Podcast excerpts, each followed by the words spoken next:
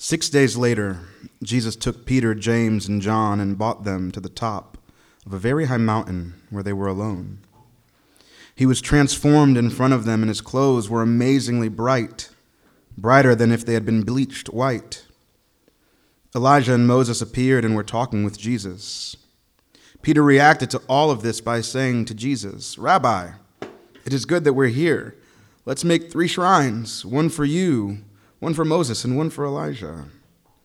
He said this because he didn't know how to respond, for the three of them were terrified. Then a cloud overshadowed them, and a voice spoke from the cloud This is my son, whom I dearly love. Listen to him. Suddenly, looking around, they no longer saw anyone with them except Jesus. As they were coming down the mountain, he ordered them not to tell anyone what they had seen until after the human one had risen from the dead. The word of the Lord. Uh, will y'all pray with me? Lord, we give you thanks uh, for this day. We thank you for your word. We thank you for the ways that you speak to us. And may the words of my mouth and the meditations of all of our hearts be pleasing to you, our rock and our redeemer. Amen.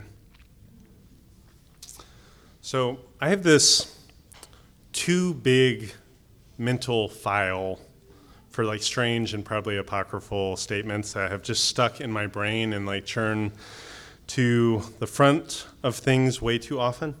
And one of these is a story that may or may not have happened, and it doesn't really matter if it did. Um, and it involved the reformer Martin Luther, not to be confused, excuse me, with Martin Luther King. When asked what Martin Luther uh, would do if he knew that Jesus was coming back tomorrow, what would he do today? Does anyone know this story? And asked if he knew that Jesus was coming back tomorrow, what would he do today? You may assume he'd say something about repenting, right? Or evangelizing, or getting his spiritual house in order, or maybe something a little more romantic, uh, like, and when I say it, I loosely mean romantic, like, uh, like my grandfather on his deathbed said he wanted to stay alive long enough to see the Tampa Bay Buccaneers win the Super Bowl. And he died happily the Friday after Super Bowl 37, having seen the Tampa Bay Buccaneers win the Super Bowl. Instead, Martin Luther quipped, I would plant a tree if I knew that Jesus was coming back tomorrow. This idea lives rent free in my head, right? It's so odd. It's so beautiful. I'm very jealous because I don't think I would be able to come up with such a thing. Built into that answer is this ease and this trust and this curiosity. It stands to reason if this little seedling of an apple tree is beautiful and full of potential as it is, how much more so in the life of the world to come? How much more so in Jesus' coming kingdom? Built in is a trust that God mysteriously holds things together what is, what will be, who we are, who we are becoming. Built in is a faith that our work and our prayer and our joy and our sorrow here have some sort of eternal significance. We don't really know how that's going to come out in the wash. But rather than going to hell in a handbasket, this place is heaven in a city coming to us. This whole place, our whole selves. This place might be transfigured. 1 Corinthians 15 says something along those lines that we will all be changed someday. In an instant, in the blink of an eye, the final trumpet, the trumpet will blast, and the dead will be raised with bodies that won't decay, and we will be changed. Whoa. So, a year ago, on this Transfiguration holiday, in the back of our collective imaginations, this kind of hope that things might change kind of danced. It's a little bit melodramatic in hindsight, but at the time, it seemed like our ministry days in this neighborhood might be numbered. Do y'all remember how that felt uh, this time last year? We didn't know if we'd be able to stay in the building even by Easter, and we didn't really have a plan or a place to go at that point. There were a lot of emotions swirling uh, among leaders, but also the congregation. We were struggling to hold together all the things that we're feeling sorrow, rage ish, fear, uncertainty, but also some sort of rustic, cobbled together, scotch taped hope and trust. So we decided to plant, as anyone does, wildflowers. when you're feeling all those things, just plant flowers. Pastor Meg suggested it on a Tuesday. Gwen tilled the garden in the shape of the cross a couple days later, and then by Sunday, we were all out there together, look something like that, sowing thousands of seeds, more seeds than we could count, into a ground that we didn't know whether or not we'd be around to get to see the blooming. I'm not going to lie, there's also a little bit of like a stick it to the Baptist man stubbornness of it all in our wake. We might not be there, but there would be a flaming orange cross shaped patch of flowers that someone would have to deal with if they wanted to manicure the lawn or like build a high priced condo or something. Throughout the Lenten season, a season of that is coming, a season that's a time of prayer and preparation and repentance and returning again and again to the dust that we're made from. Well, there was mostly just dust and dirt after we planted. And then there was this weird season where it, where it just looked like a bunch of weeds, and we were checking the package on the seeds that we bought, and we're like, man, did we get scammed here? It was only after celebrating resurrection and heading towards Pentecost that we started to see blossoms. Pastor Meg faithfully harvested and dried these blossoms on screens. I think that was probably a prayer practice in and of itself for her. And then Sadie made dye and printed this cloth. Uh, I also got one of these. This is really cool. And we got to take away in this season of ministry in this place um, what we couldn't have foreseen in this time. We, we got to take something with us.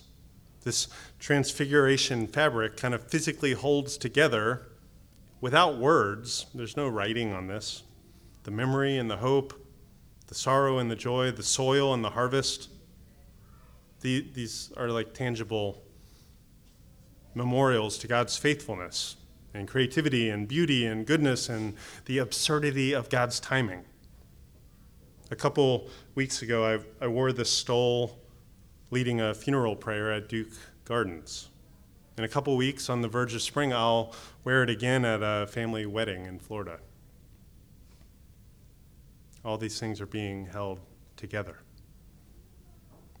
So we peer into Mark's gospel that Topher read, and we see this enigmatic instance of Jesus' disciples getting a glimpse into like the burning hot center of things as Jesus holds it all together.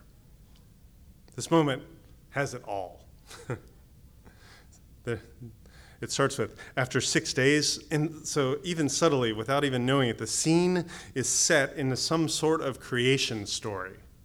The first day, the second day, on up to the sixth day, and then after six days, the seventh day. But it also kind of sounds the alarms for us of some sort of Sabbath rest. That's what happens on day seven. So Jesus is holding all of these things together the work of the world and the patience and care and the rest of God and the, the rest that we're called into. Sometimes it doesn't feel like these things can hold when our work holds us hostage or our home life is like this powder keg ready to explode, we need these things held together.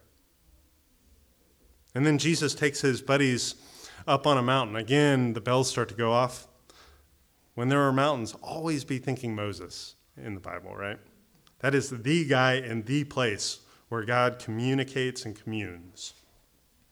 This resonance only grows louder when Jesus' clothes begin to shine brightly, like some sort of display of God's glory and presence, like Moses' face shone when he retreated off of Sinai. Again, here we see Jesus in Jesus' own body holding together presence with God and communion with others. And sometimes this doesn't feel like it can hold for us.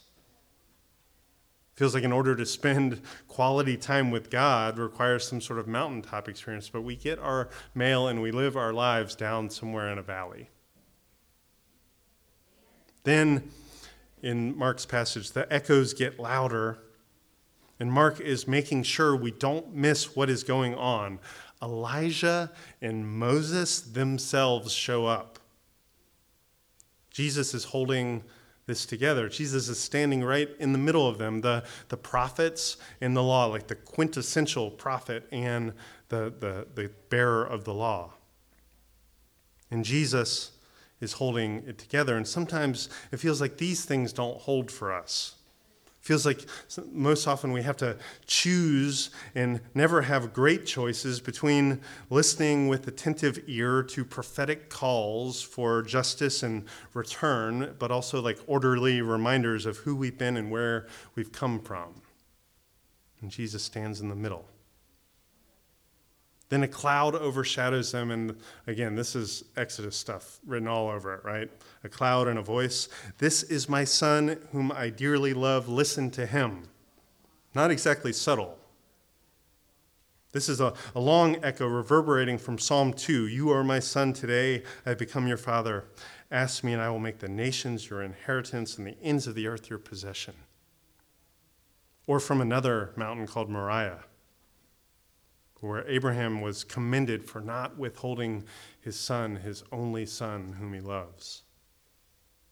It's here in this strange and dramatic scene that we come to know the good news that Jesus is this collision of God and humanity personified. Jesus is holding it together. God's words to creation and creation's response to God. Sometimes that doesn't feel like it can hold the past and the present, knowing that this place isn't all there is, but also caring deeply about what it means to be a creature in a community of creation. This is all so unstable, this held together reality. I love how Peter does respond, though. Peter is also like a cipher for the church. Remember, Peter, the rock upon which the church is built. What, what Peter's saying and doing is, is kind of what we are, tend to say and do. And Peter is just like stumbling over his words. He says, Teacher, it's good for us to be here, you know? Thanks, Pete, you know? But it is good. it's great. It's a grace when we get to see and when we get to, to recognize the too muchness of God that surrounds us at all times. All of this holding together means that, that this place is so dense, it's so tightly wrapped in God's grandeur. And most of the time, we, we don't have the attention or the patience or the curiosity or the capacity to look beyond the surface of things. We can only see joy or sorrow or strife or fatigue. We can only feel one thing at a time so often. In, when we start to feel conflicted, we, we feel like something's wrong with us or the world.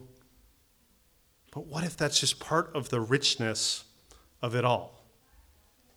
What if beginning to see and feel even a little bit more of this is waking up to the way God in Christ by the Spirit is holding all these realities together?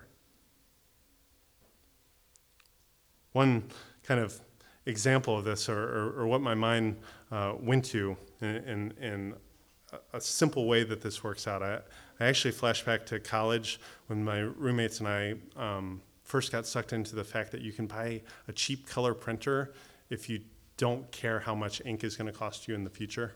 Um, and I think we went like two and a half years without buying a yellow cartridge. And so we just, you could print in color, but You are not going to have yellow or orange, right? Um, and, and so this is the way, to some extent, color in our eyes work. The way even most cheap color printers work. At any given time, we just see this color image, but there are multiple separations happening all the time, all at once. Overlapping, interpenetrating to give us what we see. Cyan, magenta, yellow, black, they're all present all at once. and every layer adds more depth and detail. Peter, James, and John get a glimpse behind the curtain. They get this little kind of glitch in the matrix, this thin place that they're invited into, and it blows their minds. And Peter hustles towards hospitality. This, again, is a good impulse for Peter. But he's using old categories, categories um, that he already has, and, and that attempt to kind of contain this uncontainable mountaintop phenomenon. He says, let's set up some tents for them.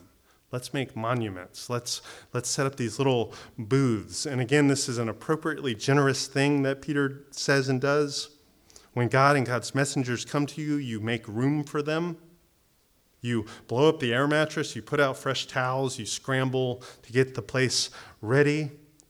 There's a whole harvest time feast called Sukkot where good Jews would build huts to remind them of desert wanderings and the ways that God shows up to them, even in their in between time and place, even in their trans- transiency as immigrants and sojourners. But as Pete scrambles to, to make these booths, they are then overshadowed, they are overwhelmed, and it says they feel terror, they feel very afraid, megaphobos. because a cloud comes and a voice booms and reminds them that it is only Jesus. It is always only Jesus.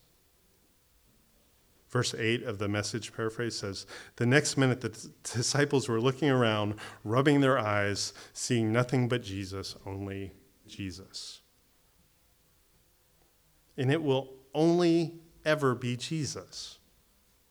Even as they come down from the mountain and are sworn to silence for the Son of Man's resurrection, and this is again a wild detail considering Jesus hasn't even yet been sent to the cross, and Mark's gospel doesn't have a resurrection appearance. Even when invisible to the naked eye, again, Jesus is holding all of these things together cross and resurrection, suffering and new creation, yesterday, today, and tomorrow. So at the end of this, we're given a charge and an invitation. First, the invitation, this invitation comes to us in this coming season.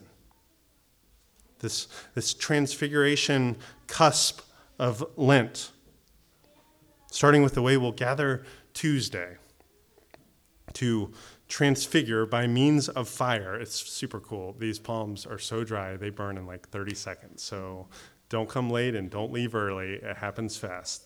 The most exciting 30 seconds in sports, right? And, and what is happening there the, in this transfiguration is last year's past their prime, ironically victorious palms from Palm Sunday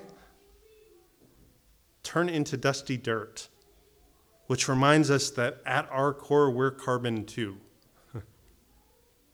so never accuse Christianity of not having a lot going on at all times, right? Then, so we make this dust out of this highly charged liturgical artifact, and then we rub it in between our eyes in the shape of a cross a sign to ourselves and our neighbors that we sin and that we're gonna die. Yeah.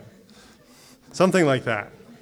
If you thought Oppenheimer was depressing, merge Valentine's Day and Ash Wednesday in one day. It's beautiful, beautifully ironic when these things come together. It's amazing.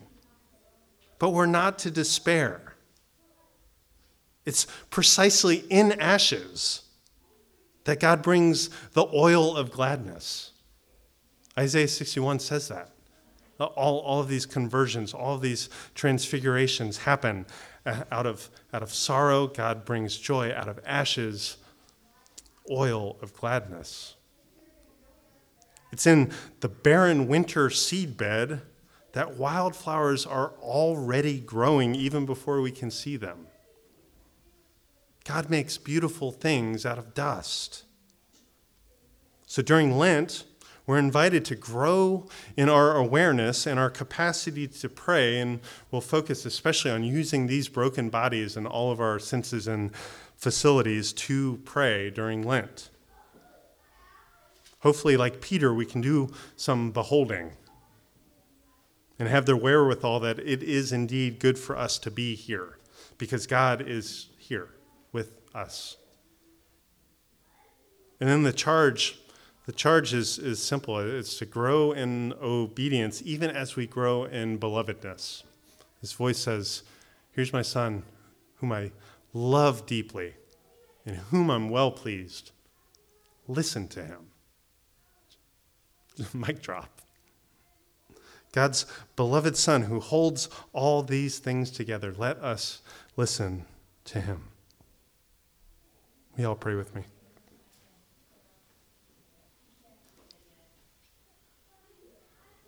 Lord Jesus, we give you thanks for uh, the ways that you are working um, in our lives, in our world, ways that are subterranean, ways that are